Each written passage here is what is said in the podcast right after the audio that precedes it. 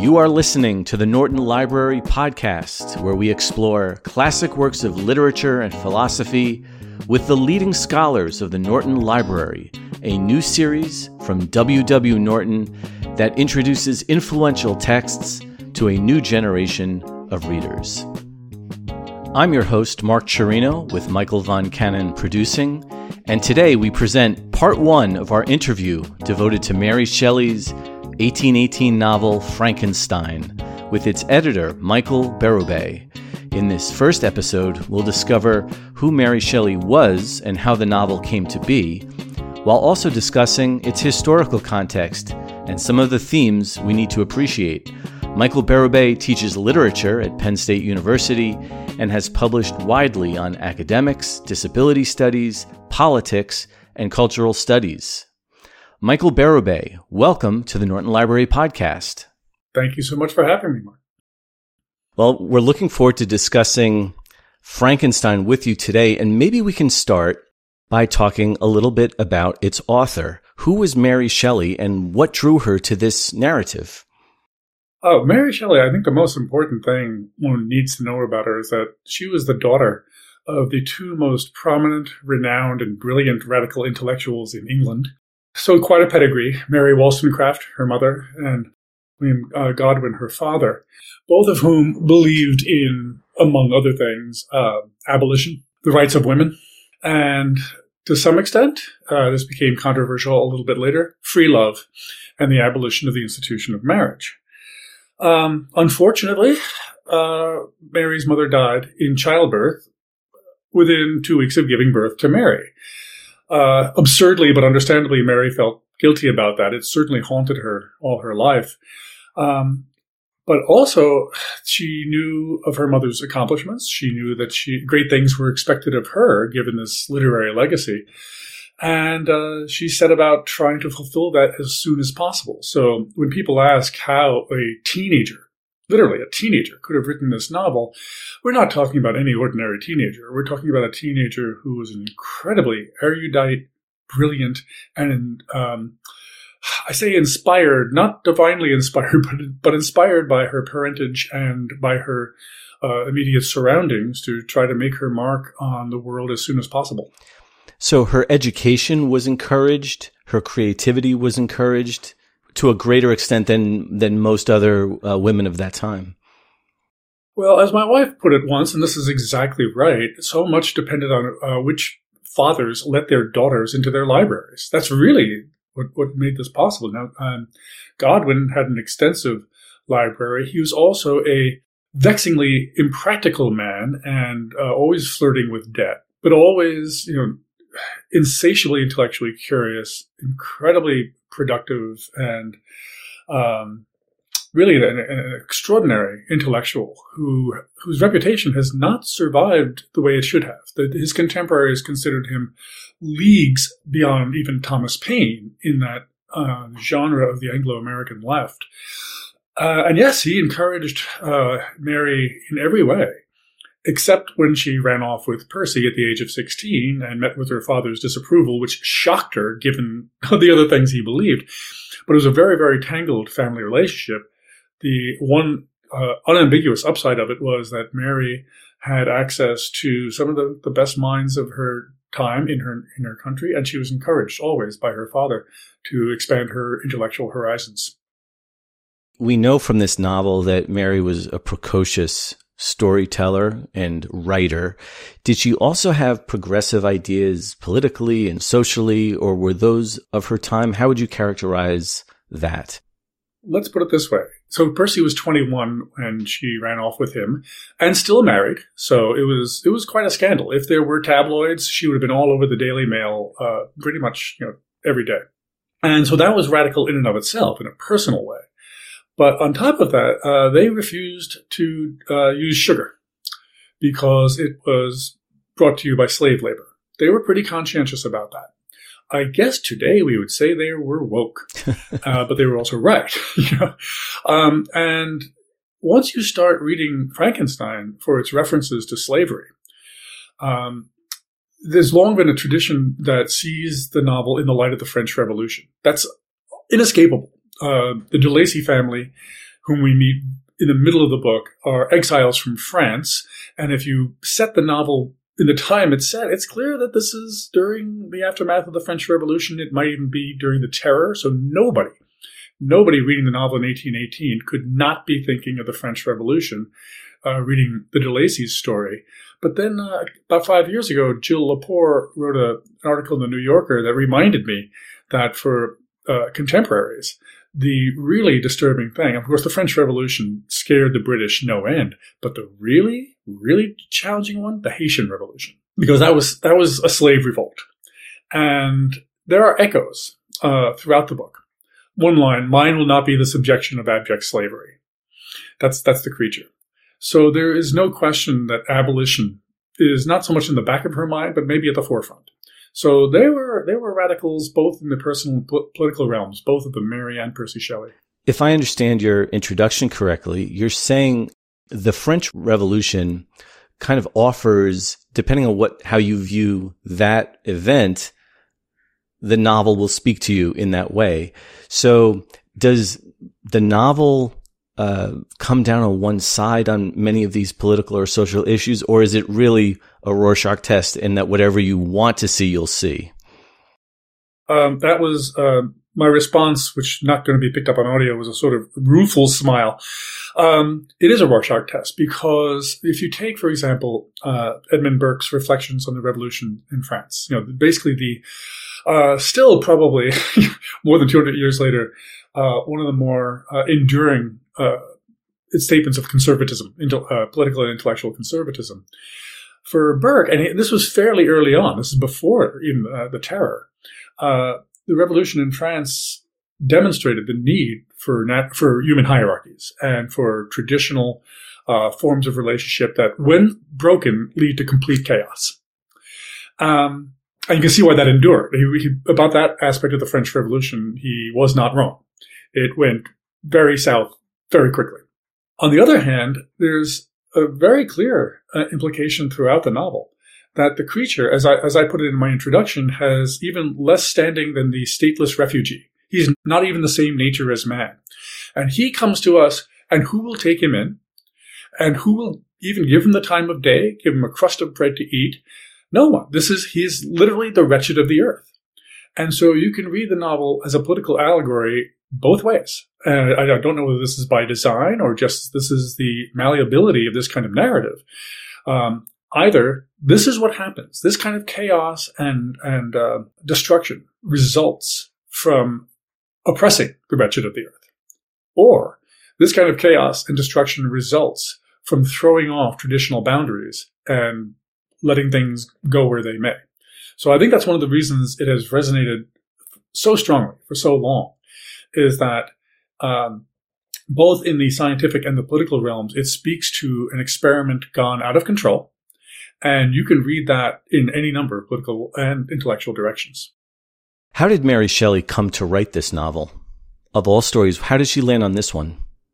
Uh, that itself is a story so famous that it has been filmed a couple of times. It was the um, the year without a summer, 1816, that we now know is actually caused by a volcanic eruption in, in uh, uh, off of Southeast Asia in Indonesia.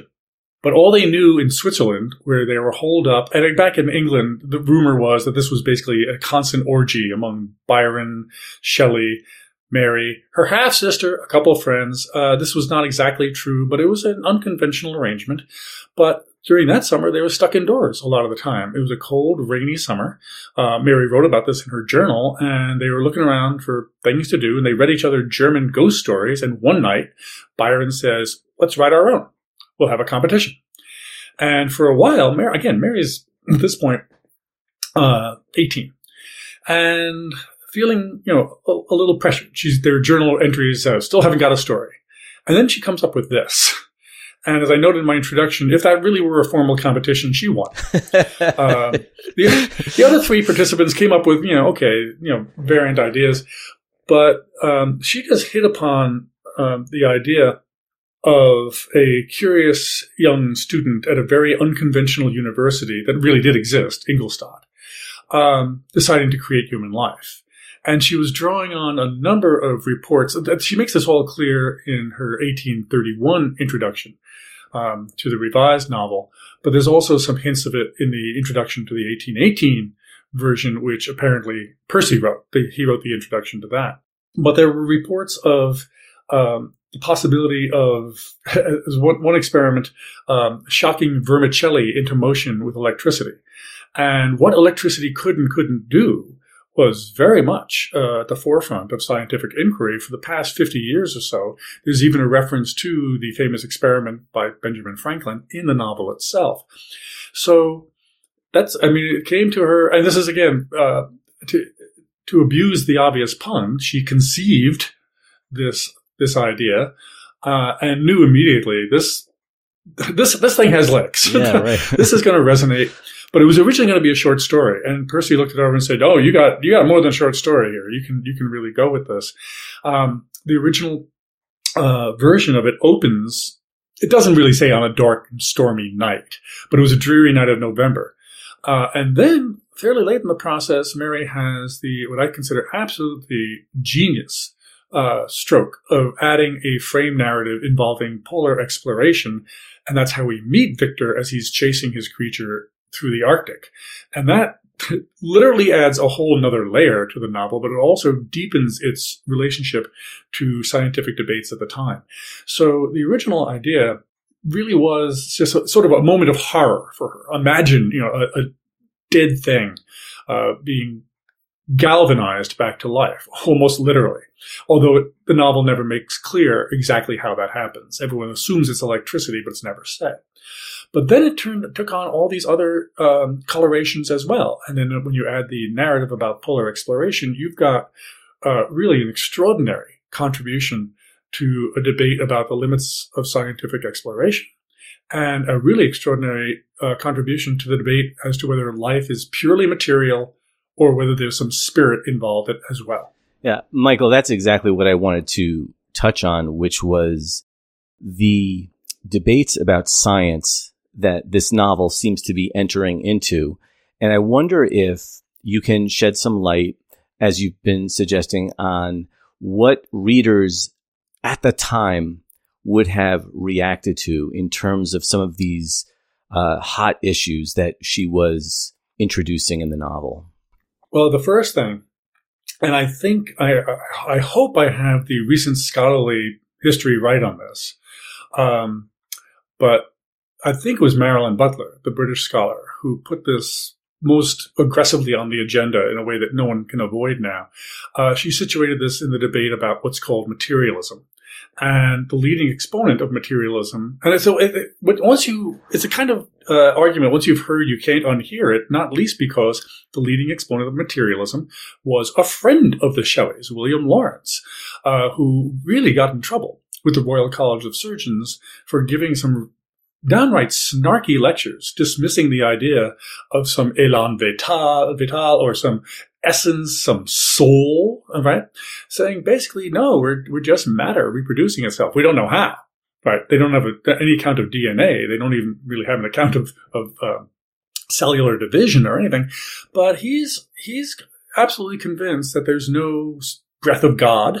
So there's no, um, essence. There's no quality of any kind that A separates us from other animals and B that separates living things from non-living things. And so the question of what life is is really thrown into a really extraordinary perspective. So much so, first of all, it's a preview to debates about evolution later in the century. But in the first couple of decades of the 19th century, sounded like blasphemy.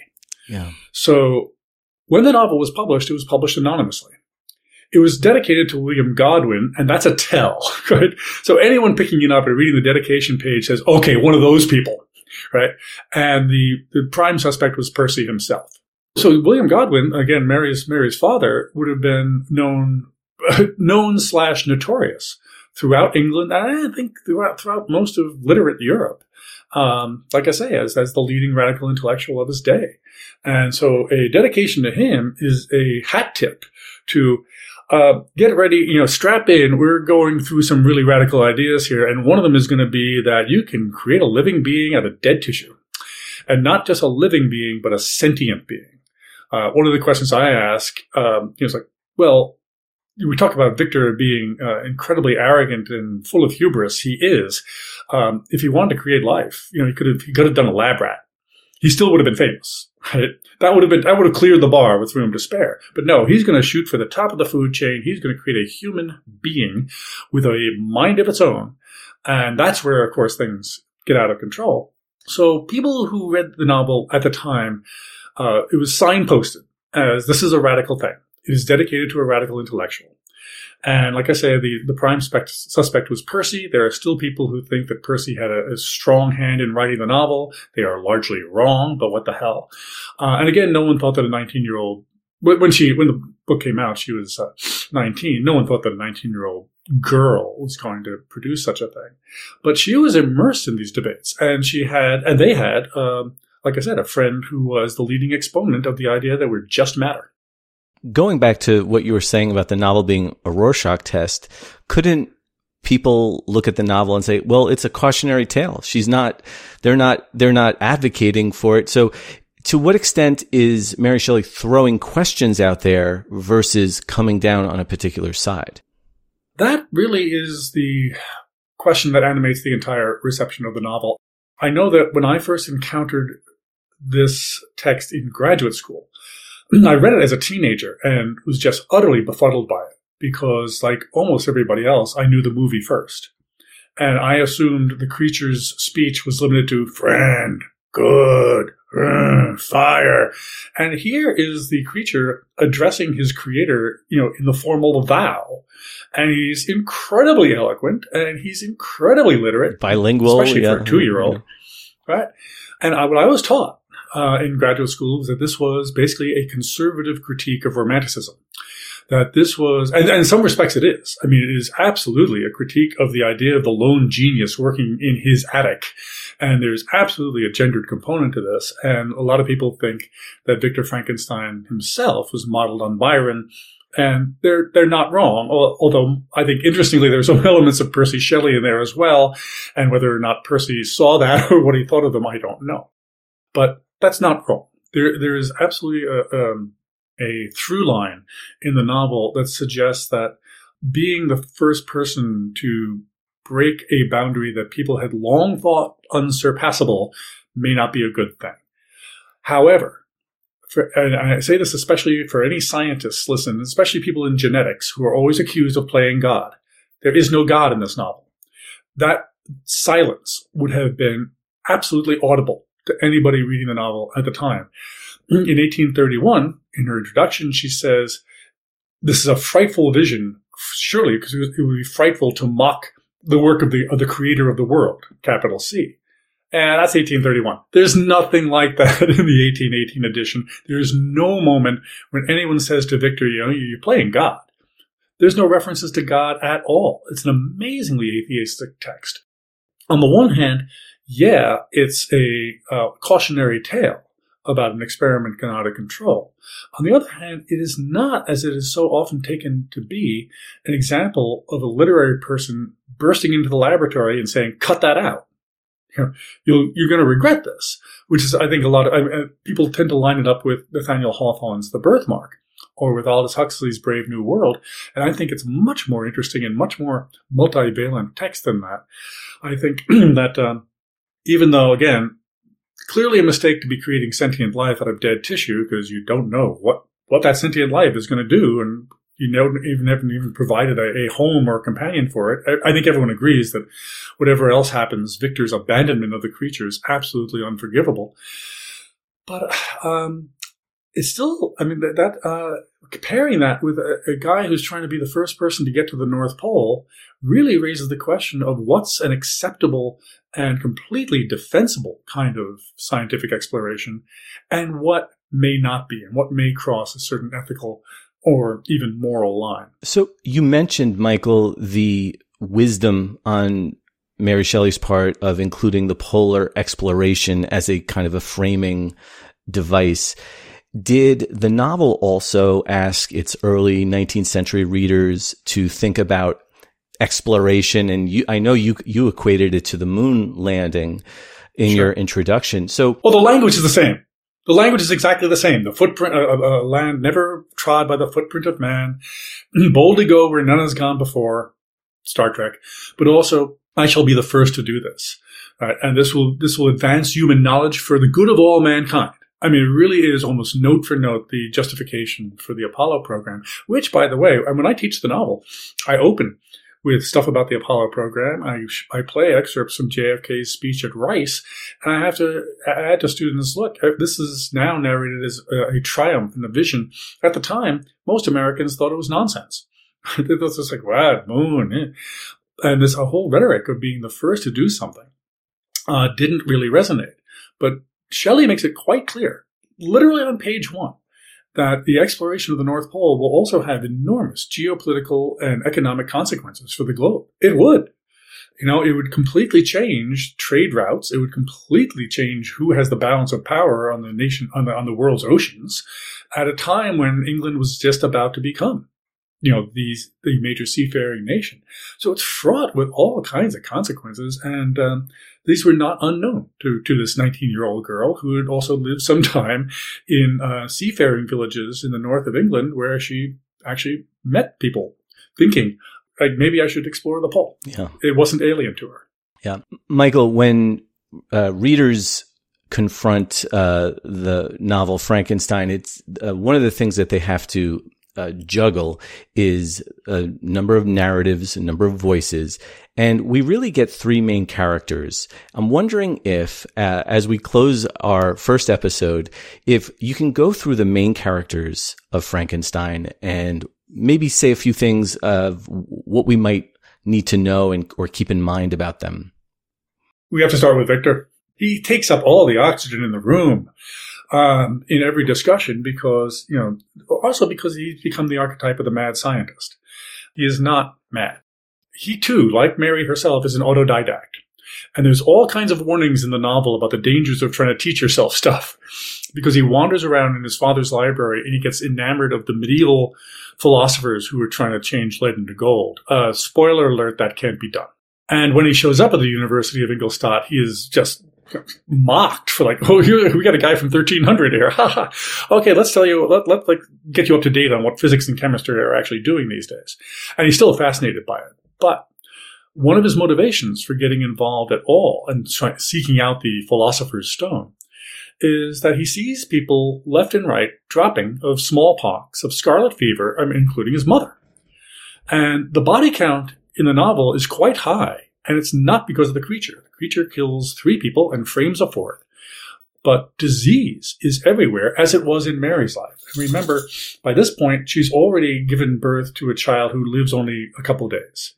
Um, almost all her children wind up dying of childhood diseases. And of course, her mother died in childbirth. And it was uh, just remarkable how surrounded by reminders of mortality young, young Mary was. And so when Victor says early on that he uh, desires to banish disease from the human frame and render man invulnerable to any but a violent death, that's not crazy. I mean, it's grandiose, right?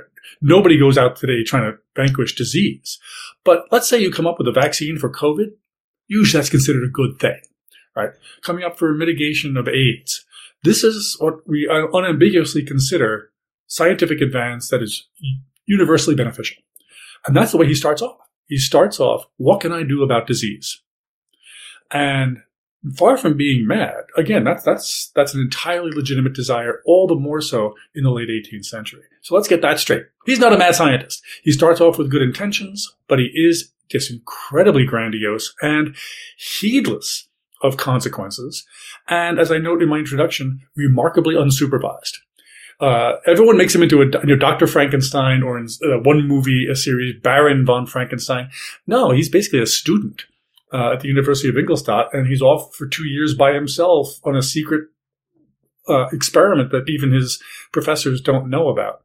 Like I said, he's an enormously arrogant and, and extremely talented young man who uh, only stops to think about what he's done long after he's done it. Okay, so that corrects our sort of the popular conception of Victor Frankenstein. What about the creature that he creates? What will readers discover about him? uh, I think, I hope, the first thing readers would discover is that he's a far more sympathetic creature than any of the movies portray. I mean, it, it, the movies will sometimes portray him with pathos and uh, portray him as you know vulnerable and uh, victimized by the by the humans he meets until he turns to revenge. But I have the hardest time. I, I just taught a 70 student class uh, in science fiction this past uh, fall, and I got the same responses I get every single time. Uh, students' overwhelming perception of this creature is that he's a mad thing on a rampage uh, against all of humanity, and basically, um, it's basically a terrorist, and you know should have been strangled the moment he became conscious. Uh, I think there's a very good case to be made. I think Mary Shelley makes it herself that this is a babe in the woods. This is a feral child. And there was a lot of debate about feral children at the time. Like if they were raised, literally raised by wolves, right? Um, what do they turn out like? Do they speak God's natural language? Do they speak a language at all? Do they learn anything? What kind of, you know, whether it's Caspar Hauser or the wild boy of Aveyron? Uh, there's a lot of fascination with these kinds of creatures and a lot of very capital R romantic belief, mostly derived from Jean Jacques Rousseau, that they would be naturally good, that they would be benevolent, uh, intellectually curious, and just open to the delights of the world as the creature is.